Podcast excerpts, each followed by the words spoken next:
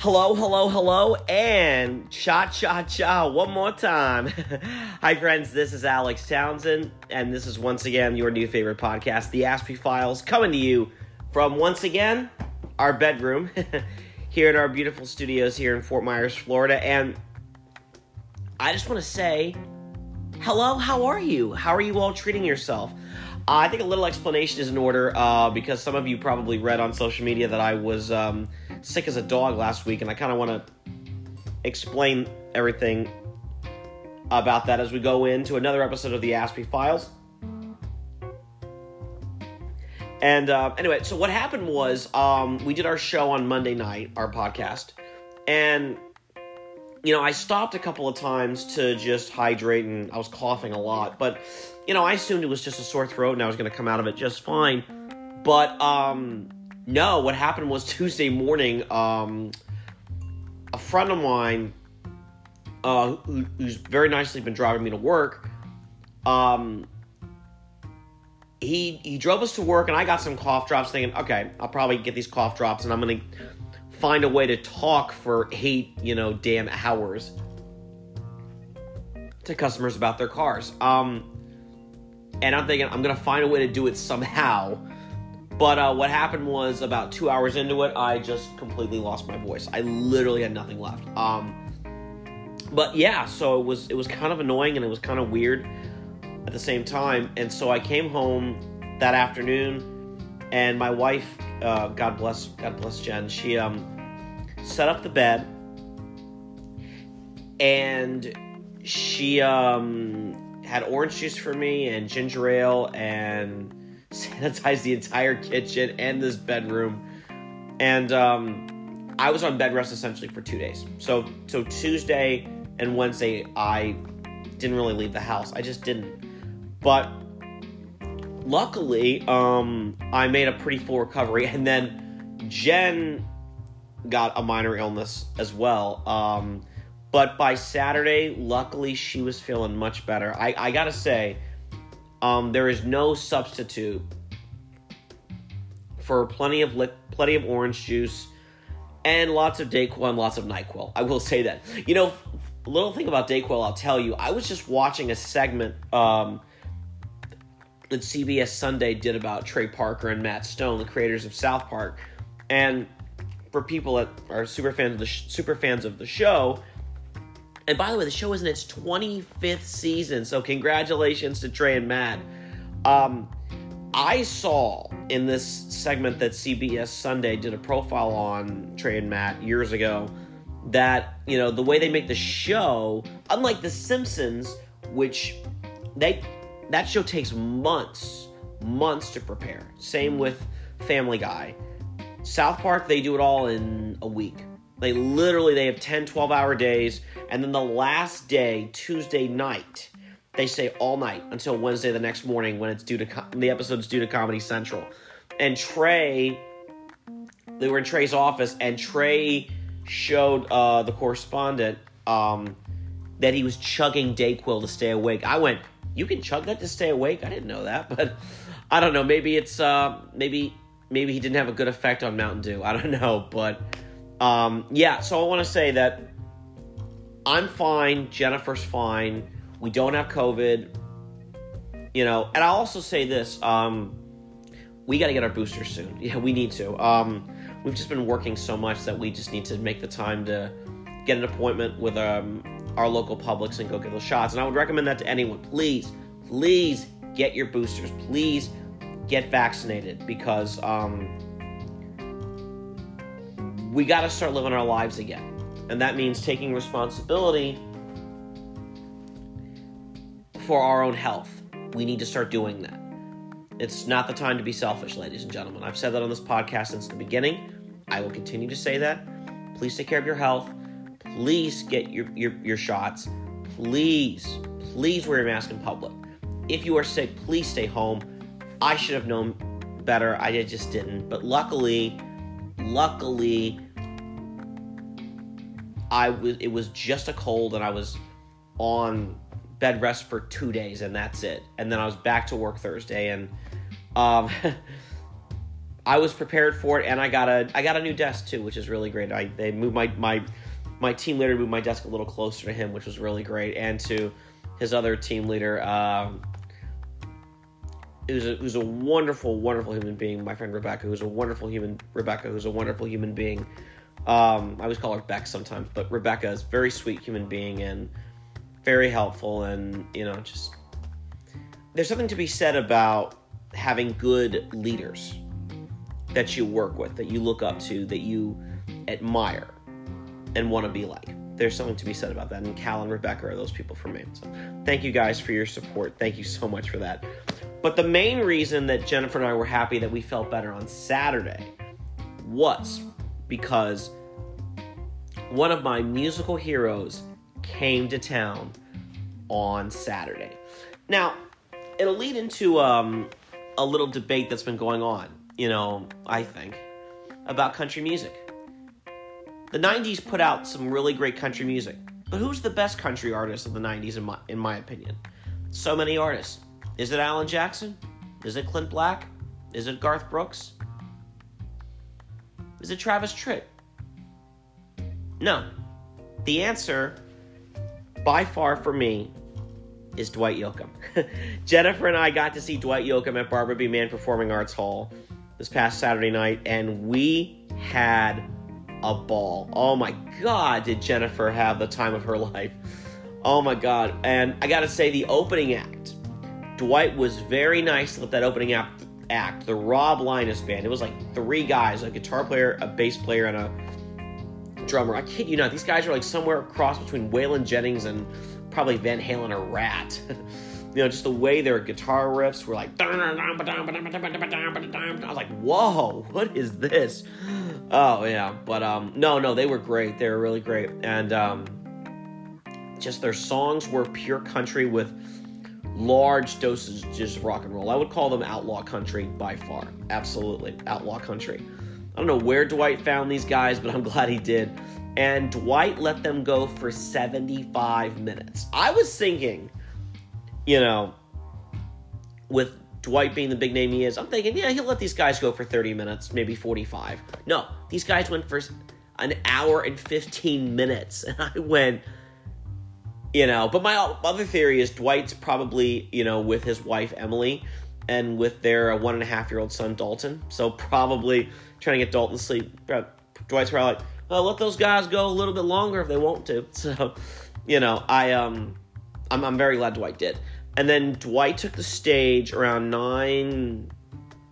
I want to say nine thirty. He took the stage, and you know, just rocked the house for two hours, and he was absolutely fantastic. An hour and a half, two hours, whatever tell the time it was. But Dwight just owned that stage from the minute he got on there, as he always has. And he did he, his opening song really, really moved me. I was very surprised he picked this song. He picked "Keep on the Sunny Side," which is a family a song by the Carter family, which they recorded in 1928. You guys know that song goes um.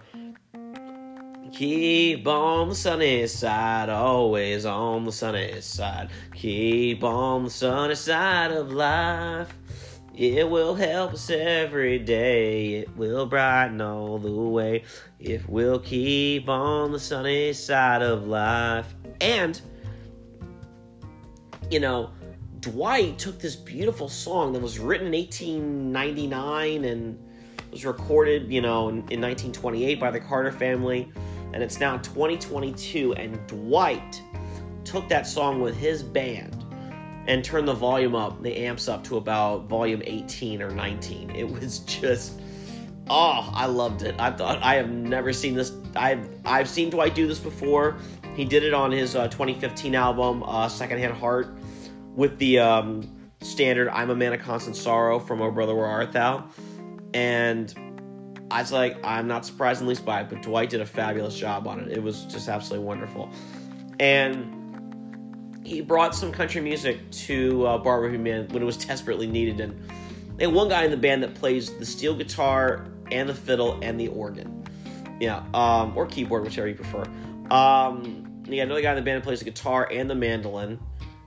and the other guy in the band plays bass, and then you got one guy who um, plays the drums. And I kid you not, the three guys in the band that are that uh, the bass player, the keyboard player, steel guitar, fiddle player, and the guitar, uh, Dwight's guitarist.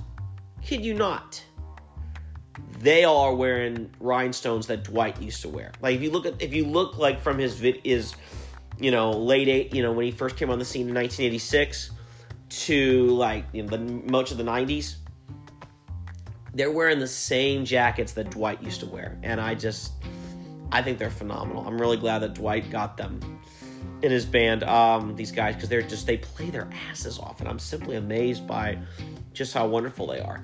And I mean the the songs, the playlist. Oh my god, the songs. You know, please please baby, Streets of Bakersfield. You know, always late with your kisses. Um, um, Thousand Miles from Nowhere, Fast as You. Um, you know, Guitars Cadillac, Honky Tonk Man. I mean, it was one wonderful song after the other, and he also did a beautiful tribute to his friend Merle Haggard. Now, I saw Dwight in 2017, and it was a fantastic show too. What I liked this time around that Dwight did not do in 2017 was that Dwight did a medley of Merle Haggard's music when I saw him in 2017. And great songs, mind you. You know, uh, did Swinging Doors, uh, Silver Wings, Mama Tried, but they were it was a medley. This time, Dwight played those Merle Haggard songs all the way through. So he did, you know, Tonight the Bottle Let Me Down. He did Swinging Doors, which I went nuts over, and Okie from Muskogee, which Jennifer absolutely loved as well. You know, um, God, I mean, it's a great, great song. And I will say this: Merle Haggard once said that that song is about pride. It's not about. It's not a rah rah right winger song. No, it's not about that at all. And Merle was a very different person when he wrote that song in 1969. You know? And I knew he grew a lot beyond that and still and you know, he was a patriotic man until the day he died. And I always loved that about Merle. He was always very much a supporter of the troops. And, you know, he didn't piss on America. But at the same time, he wasn't afraid to question it when it got things wrong. And there's something to be said about that. That's, you know, just I'm not a fan of blind patriotism. Does that make sense? You know, I'm just I'm just not. Never have been. And there's too much of that walking around. Merle Haggard was not that person. But, you know, I digress. Dwight Yoakam, um, the reason he did that beautiful tribute is because he was friends with Merle and he was friends with Buck Owens. Those two men inspired Dwight's sound. And, you know, Dwight always said is one part of the 60s Bakersfield sound of Buck and and Merle Haggard. But he also is part of that classic rock, you know, era. The Beatles, the Rolling Stones, um, the Eagles, Queen, you know, I mean, you know, like just phenomenal, phenomenal bands. Um, that just totally, totally changed, you know, our perception of what rock music could be. Oh, and Dwight also mentioned, he also mentioned um, the the new uh, Beatles uh, documentary Get Back, which is on Disney Plus. It's an eight hour documentary and three parts to it, which I'm excited to see with Jen, and we'll tell you a little bit about it after we see it. But um, I'm glad Dwight mentioned he almost in his encore when he did Suspicious Minds. I kid you not. Dwight almost uh, got into you know I got a feeling by the Beatles and and the, the, the, the guitar chords in the beginning actually sound similar, so he almost fooled the audience, and I love that. But no, it was a rockin' it was a rockin' night of, you know, wonderful country music that I grew up listening to and I've always admired Dwight's sound. I mentioned him in an episode of season one. And you know, Dwight's sound was always authentic. It was always that beautiful mixture of traditional country music and classic rock. He writes most of his own songs, Dwight, and he is very real with the audience. He sucks you in quickly and keeps you there. And he's done that on every album he's made, from Guitars Cadillac, etc., etc., to Swimming Pools Movie Stars, which is his bluegrass album that he made six years ago. And I hope they'll do. I hope there will be new music soon, Dwight, because it's been a long time, and we'd really love for you to drop some new stuff. So I'm hoping he'll um he'll oblige us soon, and I can't wait to. I hope he'll come back to Florida soon. Um, and we'll be right back with you because we got to take a commercial break, but we'll be right back. Don't go away.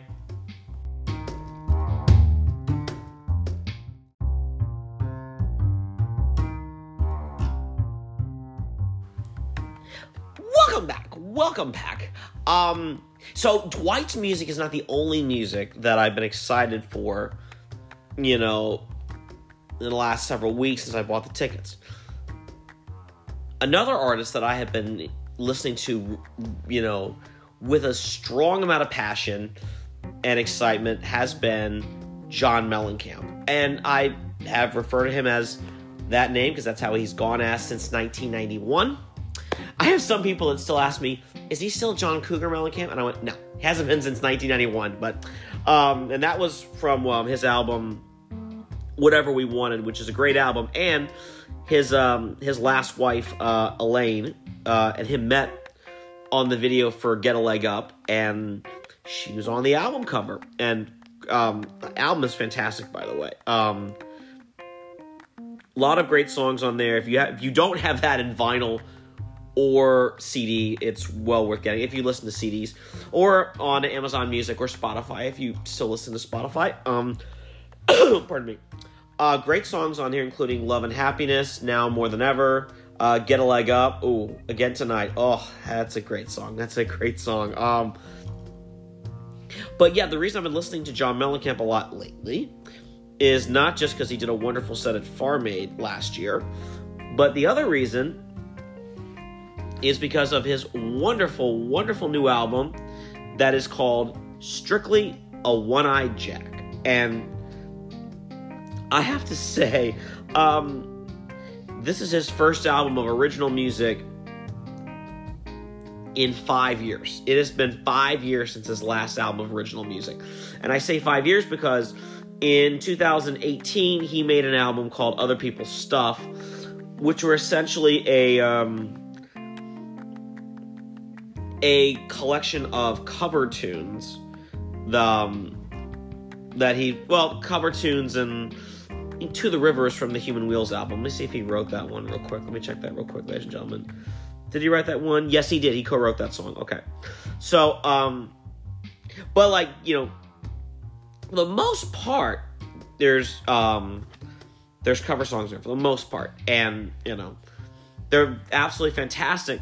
But i gotta say to hear john put out New Blood is just absolutely fantastic. And his son Speck uh, actually painted the album cover, which if you haven't seen it yet, um, there's a patch over John's eye, and he he looks as if he's to make you walk the plank. It really does.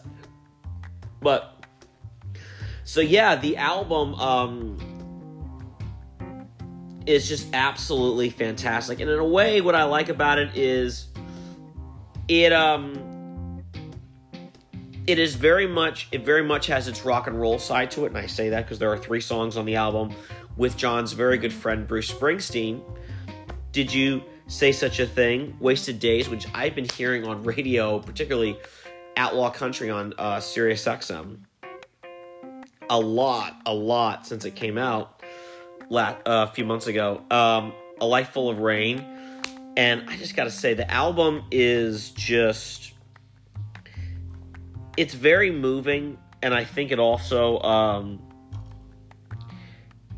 it talks a lot about um, this crazy, crazy, crazy world that we live in. You know what I mean? I mean, you know, the songs, I Always Lie to Strangers. That's a great song, he, which he got to do at. um He did at Farm Aid and he said um, he wrote the uh, song.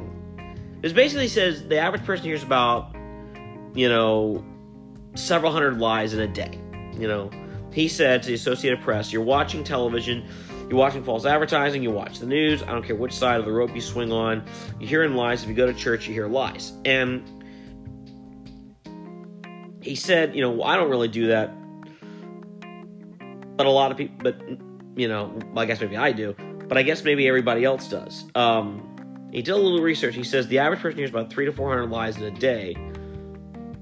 Because you turn on news, you get lies. Turn on advertising, you get lies. Turn on people, and they'll lie to you. Even as simple as how you doing today? I'm doing great. No, they're not, but they'll say it anyway.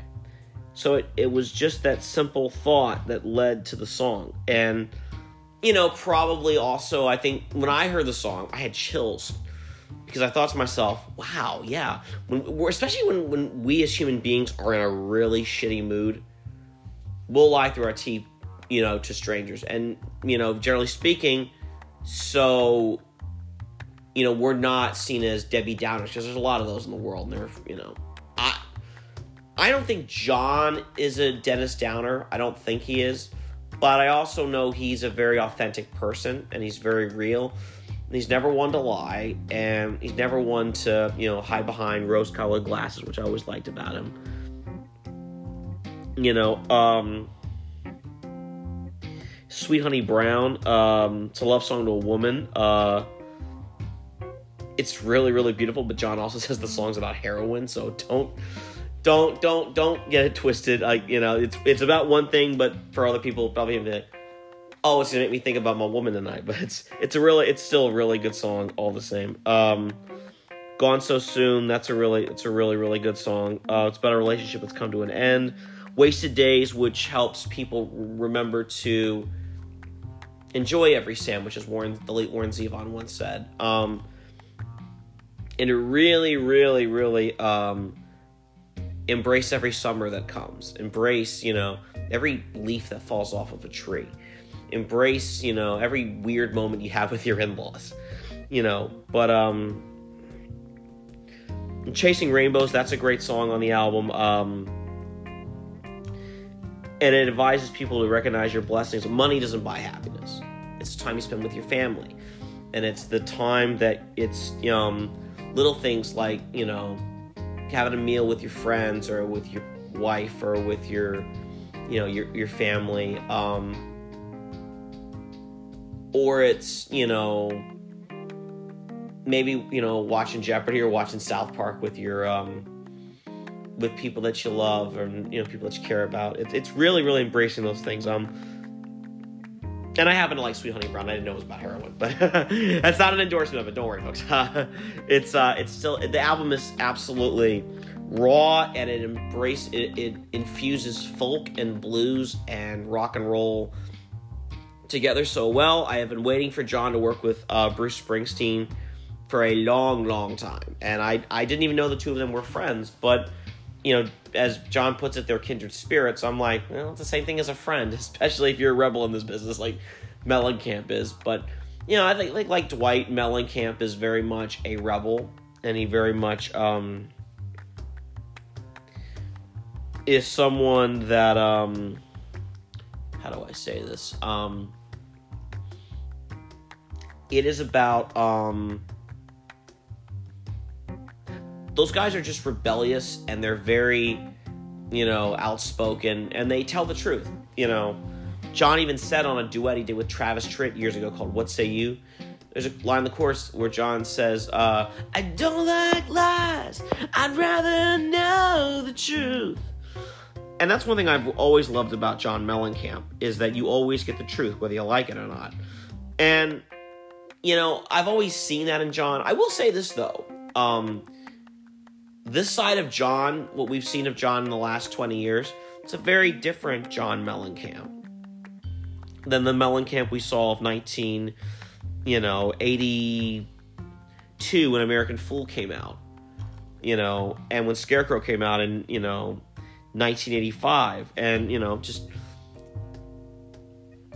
I'm not saying that those songs Jack and Diane Hurt So Good, Small Town, one of my favorite songs in the world, ROCK and USA, great song.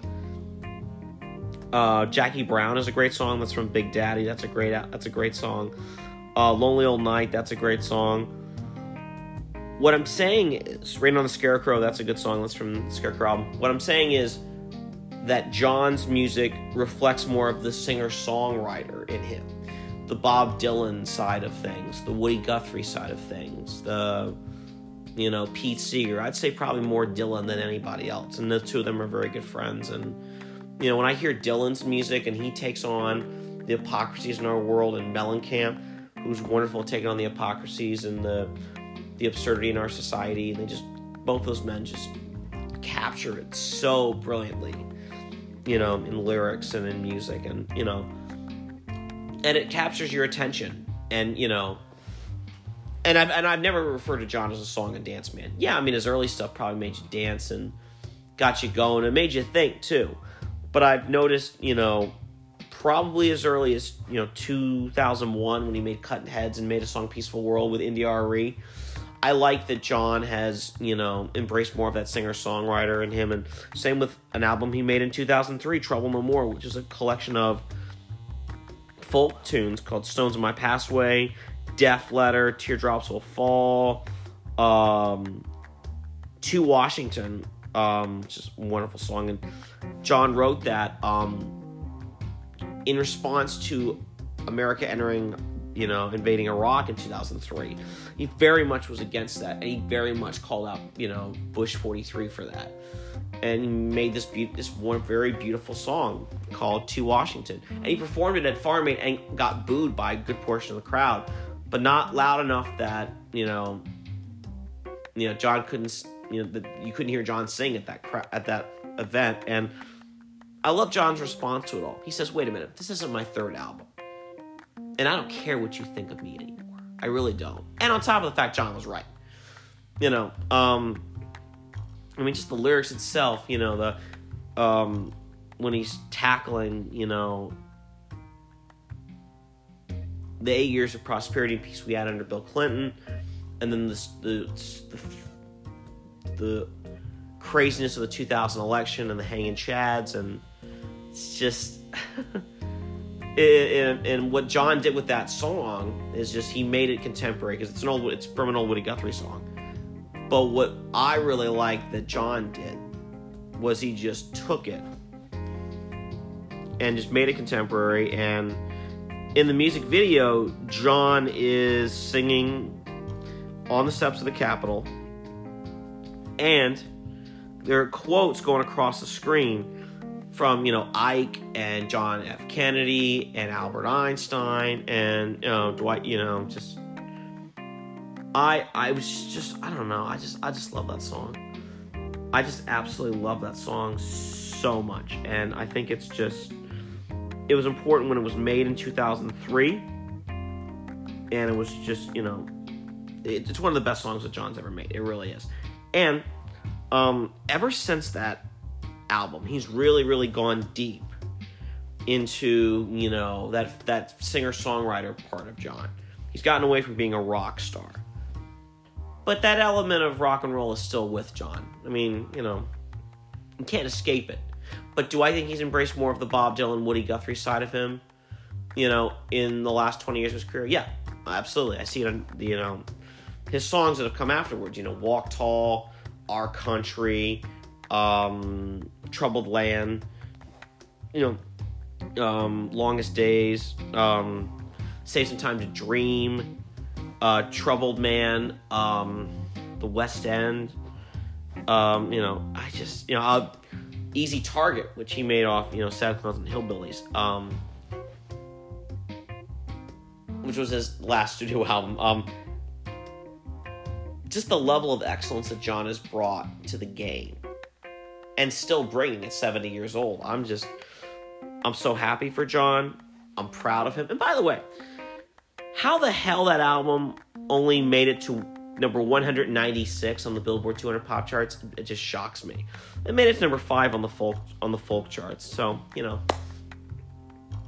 I will say this: there are people out there that love John's music, and I'm very glad that you know he's getting really good reviews. You know Rolling Stone, three and a half stars. Um, Daily Telegraph, three and a half out of five stars. Um, Pop Matters, eight out of ten. You know, and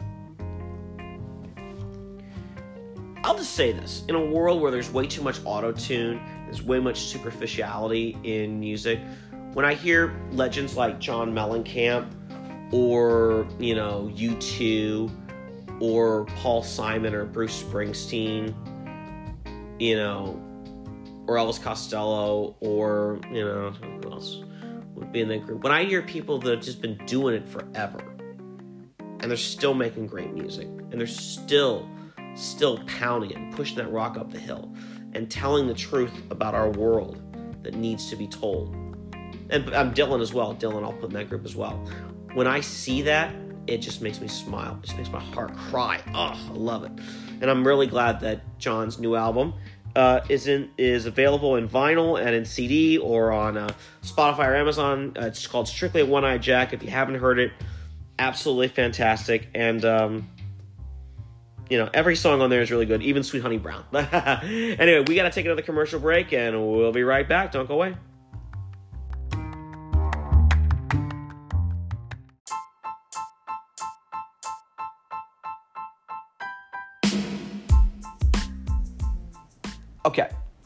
Alex PSA.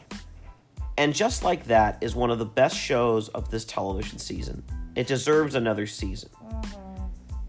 The writing is flawless. Sarah Jessica Parker, Kristin Davis, Cynthia Nixon, all three together. A wonderful, wonderful trio. Am I sad that Samantha wasn't there to uh, become part of the Fab Four? Nah, but she had her own things to figure out, just like Kim Cattrall has to. Mm-hmm. But in my professional opinion, and in the opinion of Jennifer here, mm-hmm. we believe the writing of And Just Like That, mm-hmm. and the acting, and the honesty in every s- episode, talking about whether sex or relationships or family or faith Right. Or even race at times. Mm-hmm. These honest conversations need to be not- need to be had need to be happen in our society. Mm-hmm. And I believe HBO Max is a great venue for that, mm-hmm. and a great venue for this show. And we are hoping because Sarah Jessica's already wants to do another season. Their runner, their showrunner Michael Patrick King has said yes. So I say fans who have flocked to this show in all 10 episodes, mm-hmm. please tell HBO Max another season needs to happen. Yeah. What do you say, babe? I say yay. Another season. Another season, 10 more episodes, please. HBO Max, we are begging you. 10 more episodes. Mm-hmm. And now, back to the show.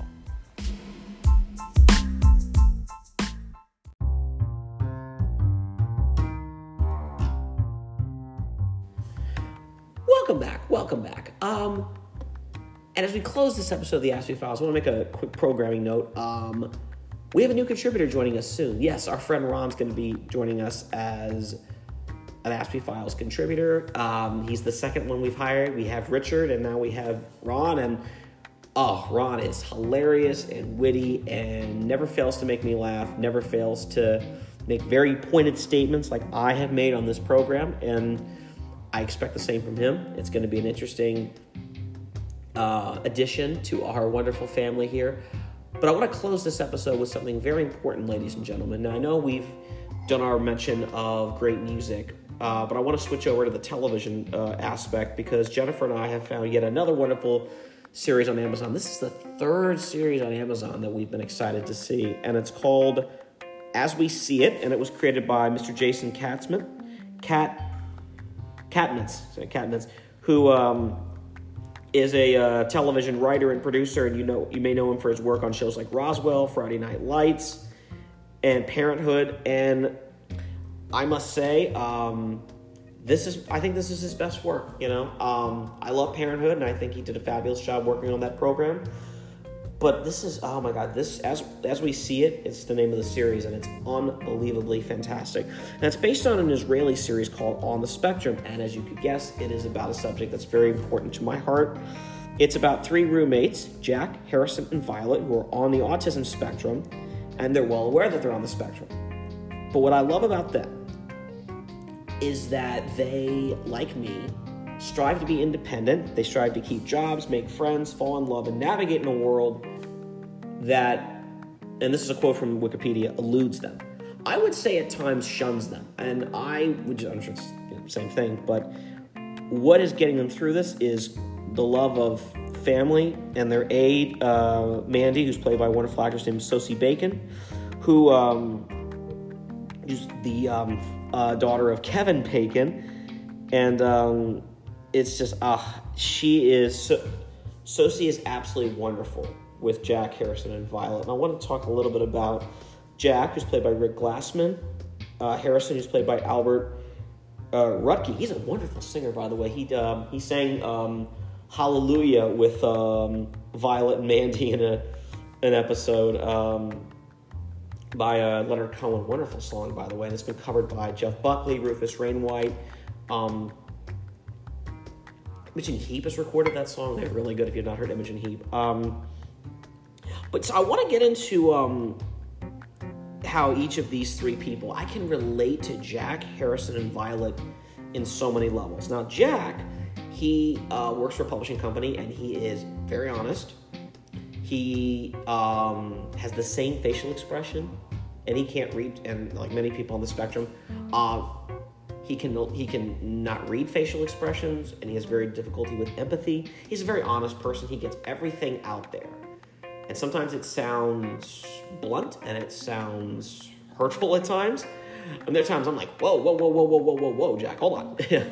um, but he's also dealing with a lot too. He's trying to deal with holding out a job that, you know, doesn't pay him the best salary, but it's paying him pretty good. At least he's able to stay in his apartment. On top of the fact, his father, who's played by Joe Mantegna, who um, many of you would know from um, uh, Criminal Minds. He was in Criminal Minds, um, where he played um, Special Agent David Rossi. I, I never saw the show, but I remember his face. There's, I remember him on that show, Shemar Moore, Aisha Tyler, and um, the dude on there, I don't remember his name, but he has very um, cool hair like I do. Uh, and get up, get his name in there real quick here, um, because I, I hope I hope that he'll do our program one day. That would that would be nice. Uh, what was that guy's name? He has really cool hair. I just have I just have to say that real quick. Uh, Matthew Gray Gubler. Yes, that's who he is. He um he played Spencer Reid on the show. Really talented gentleman. Very very talented. I saw I've seen bits and pieces of the show. They've aired in reruns on um, Ion, which airs a lot of the crime dramas. That show, you know, Hawaii Five O, Blue Bloods, my favorite.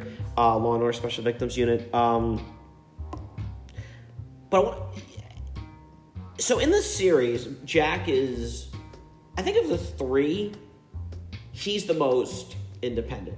You know, he works, he makes, he does the job that has the most money, and he also tries to conceal the fact that he has Asperger's to everyone. He fears people knowing that he's on the spectrum, and I, I have the same fears at times when I'm talking to people. Like, I hope no one picks up on the fact that I'm on the spectrum, you know. But in, in some cases, this is a um, it's very difficult to pick up on the fact with, some cases, but in his case, there are people that know. And he's also on the fact that his father, who's played by Joe Mantegna, is dying of cancer. And he knows his father's going to die. His father's now concerned, and he's raised Jack mostly on his own, mostly. Um, I hope if the series gets a second season, which it definitely deserves, that we'll find out what happened to Jack. We'll find out little, Jack's mom will hopefully come back. I hope that would that would be nice. Um, I think most people, no matter how complicated their relationship with my with their mother is or father is, and Lord knows I've had complications with both of my parents. Um, you still want to have some sense of you know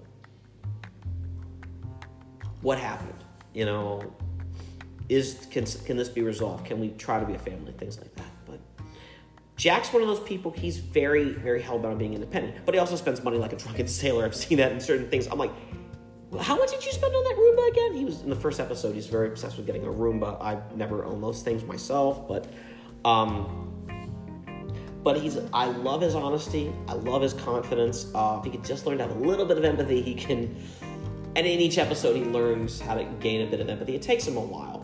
But I think his father's diagnosis made him go, ah, oh, I gotta stop making this about me because my dad will die one day. What will happen to me after my dad dies? Uh, Violet was played by Sue Ann Pien. Um, was very talented. Very. Oh my God, Violet was wonderful. She um, she works at an Arby's, and what I love about her is that she has these little cards she would um, work behind the counter before they'd send her to the back. um, to prepare the uh, sandwiches, she would have these cards of what to say to the customers. Now, I can speak as a person who's worked in a call center. I can safely say that when I worked in level one, I always needed my script in handy. I constantly needed it. Um, when you're getting, you know, inbound calls, your first thought is inbound is when the calls come to you. Outbound is when you're making the calls. Um, when you're getting those calls in, you just want to know what to say. You just want to make sure that it all sounds crystal clear. And even when I make outbound calls this day, I'm scrolling down to say, thank you for calling RAM customer care, or I'll say, thank you. You know, hi, this is Alex with RAM customer care. So and so, and you talk about the customer and um, where the status of the where the vehicle is. But with Violet, yeah, she works at Arby's and she's trying to she's trying to function as a human being. She is incredibly confident as well, um, but she has empathy and she's able to not and then she struggles to read people's emotions, but yet she is unafraid to show them as well. I mean, I've seen her just cry over things that's like, oh yeah, if that happened to me, I would have been upset too. And but she also is very she wants to she wants to be quote unquote normal, which I even that word too irks me. It's like tolerance and normal. It's like, well, what's normal these days? Like, why why who sets the bar for normal? Is it the government? Is it the media? Is it pop culture? Is it social media? Like, what, who sets that tone? And should that word be erased from our society? I don't know. You tell me. But I'm not a fan of it. But what I love about Violet is that she's living her truth and she is so happy to be alive and she just wants all the things that anyone who's on the spectrum or who's not on the spectrum want. They want someone, they want to be able to date, they want to be able to fall in love, they want to be able to go out with friends, they want to be able to have a great social life. But for people on the spectrum, it is fucking hard because we're constantly dealing with social anxiety and social insecurities. It's a lot to pack in. It really is. And her brother, uh, Van, is um, incredibly overprotective, but he's also been trying to be what their mom and dad wasn't always to them. And I think at times he was way too strict and tried to be her father and try to act like she was 13 years old when she's not. She's in her mid 20s, as Harrison and Jack are. But she just wants to do the things that her friends at work do. And when she sees her friend Mandy, she wants a great boyfriend, you know, like she has with, Mandy has with Joel, who, um, in the series, Mandy's their aide, and she, um, her boyfriend gets an offer to move to a different city, and Joel wants Mandy to go with him and leave Harrison, Jack, and Violet behind. Now we got to get to Harrison now too. We haven't got to Harrison yet. Harrison makes me laugh. He is unbelievably funny and has a heart of gold. He is unbelievably just um so kind and so sweet. And he loves game shows too, like me. Like one of the early episodes, you see him as a huge fan of The Price is Right with Drew Carey. And I I, I, I will say this though, Drew was the perfect host for that show. He's now been hosting it now since 2007, and he's been done, he's done a fabulous job with it. And I'm I'm so happy for Drew that he's going into 15 years hosting it, and it's still a fabulous show. And he also is a fan of Harrison's also a fan of Wheel of Fortune and Family Feud as well. And I'm still hoping that Drew Carey or Pat Sajak or Steve Harvey will make cameos in the show. That would be awesome. It'd be epic for me. Um, but Harrison's a guy that very rarely leaves his apartment because he has not just social anxiety, but he is highly sensitive to sight, as people on the spectrum are. All of our senses are off the charts. So a dog barking would set off all the neurons in his brain.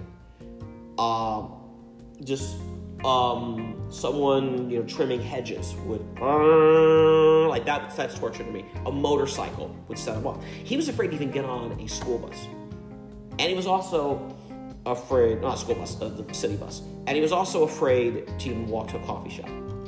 But with the help of Mandy, he was able to walk to a coffee shop, take a bus to pursue a love interest with um, a fitness instructor who's also a porn star. uh, the, the Harrison, Jack, and Violet discovered that in an episode too. That was funny. It's just wonderful to see them discover the world and see that with the help of people like Mandy and you know good friends and you know that they can do all the things they do. I mean, Jack got a girlfriend in the show, and you know a lot of good happened with that. Violet got a boyfriend, and well, I'll, I don't want to get too much into that because that was a tough. That was that was you know there was there was some challenges there. I will say that. Um, what I love about Mandy is that she helps them, all of them, know that they can be anything they want to be. That society is wrong to write them off. And I see that happen frequently in the show. And it just, there are times, and I, t- I told my wife this, that it, it, it, there are times I'm laughing in the show because there's great moments that are happening and funny moments because they're all just naturally funny. But there are also moments that make me cry. And there's also moments that make me just furious at times. Like when Van's too protective with Violet. Or when someone just rejects Harrison because they think he's a freak or he's a weirdo. Or because Jack was just trying to get information about his dad and couldn't get it, or someone just looked at him in a weird way and Jack was bluntly honest with him. And he, Jack says the things that I think you wish you could say, but you're afraid to say. I've always equated it to people like Jon Stewart, Chris Rock, and Bill Maher. Like, they say the things that people otherwise would be afraid to say. It's why I admire comedians. And, and Jack could probably be a really good stand-up comedian if he wanted to. I'm not sure if he's going to be, but uh, that'd be an interesting plot for season two, if there is one. I mean, the reviews on the show have been utterly, fan, uh, utterly fantastic. They have been thunderous critical praise, and I'm just, I'm very happy that um, the series explores these three wonderful individuals as people that can do great things in life, and that are capable of being independent. They just need extra assistance. Well, that's all we need. And that's all I've asked for in the first two seasons of this podcast, and I will continue to do so as long as this podcast continues. And that'll depend on all of you listening and telling your friends and your family and your coworkers, even your boss, even your accountant, even your lawyer, even the person at the comic book store or at Publix or wherever you get groceries, Winn Dixie, it don't really matter. Um, just all I'm asking for as a person on the spectrum, and this year is 20 years since my diagnosis. I was diagnosed in April of April of 2002. I was diagnosed. I can safely say I thank God for my diagnosis every day. I thank God that my family was there for me, that I had good teachers, occupational therapists, speech pathologists, and good friends. And you know, one of them I've known for 25 years, who I'm actually going to email after we uh, do our little sign off, um, that have been on my side and have constantly been there for me and have constantly encouraged me that I can do anything I want to do in life. And most importantly, my wife, Jennifer. I, baby, I love you so much. Thank you so much for loving me and being there for me and putting up with my weird shit and, you know, and my drunkenness, but you know, I'm not that person anymore. And thankfully, I don't use alcohol or pot to alleviate a problem. It's still gonna be there. So you just got to find a better way to handle it. And I think with good friends and family, and still maintaining your sense of humor and your sense of dignity, your sense of worth, that you know, we on the spectrum can do anything. Anything is possible with just a little bit of encouragement and a lot more acceptance. That's the that's the key things I'm asking for.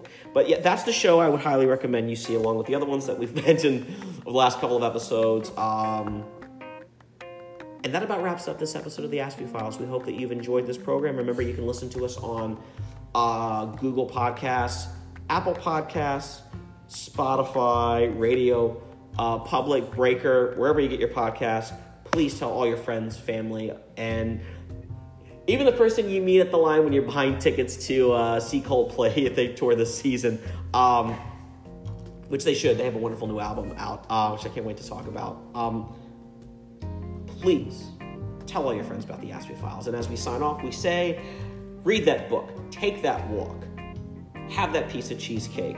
Um, ask the girl to dance, guys.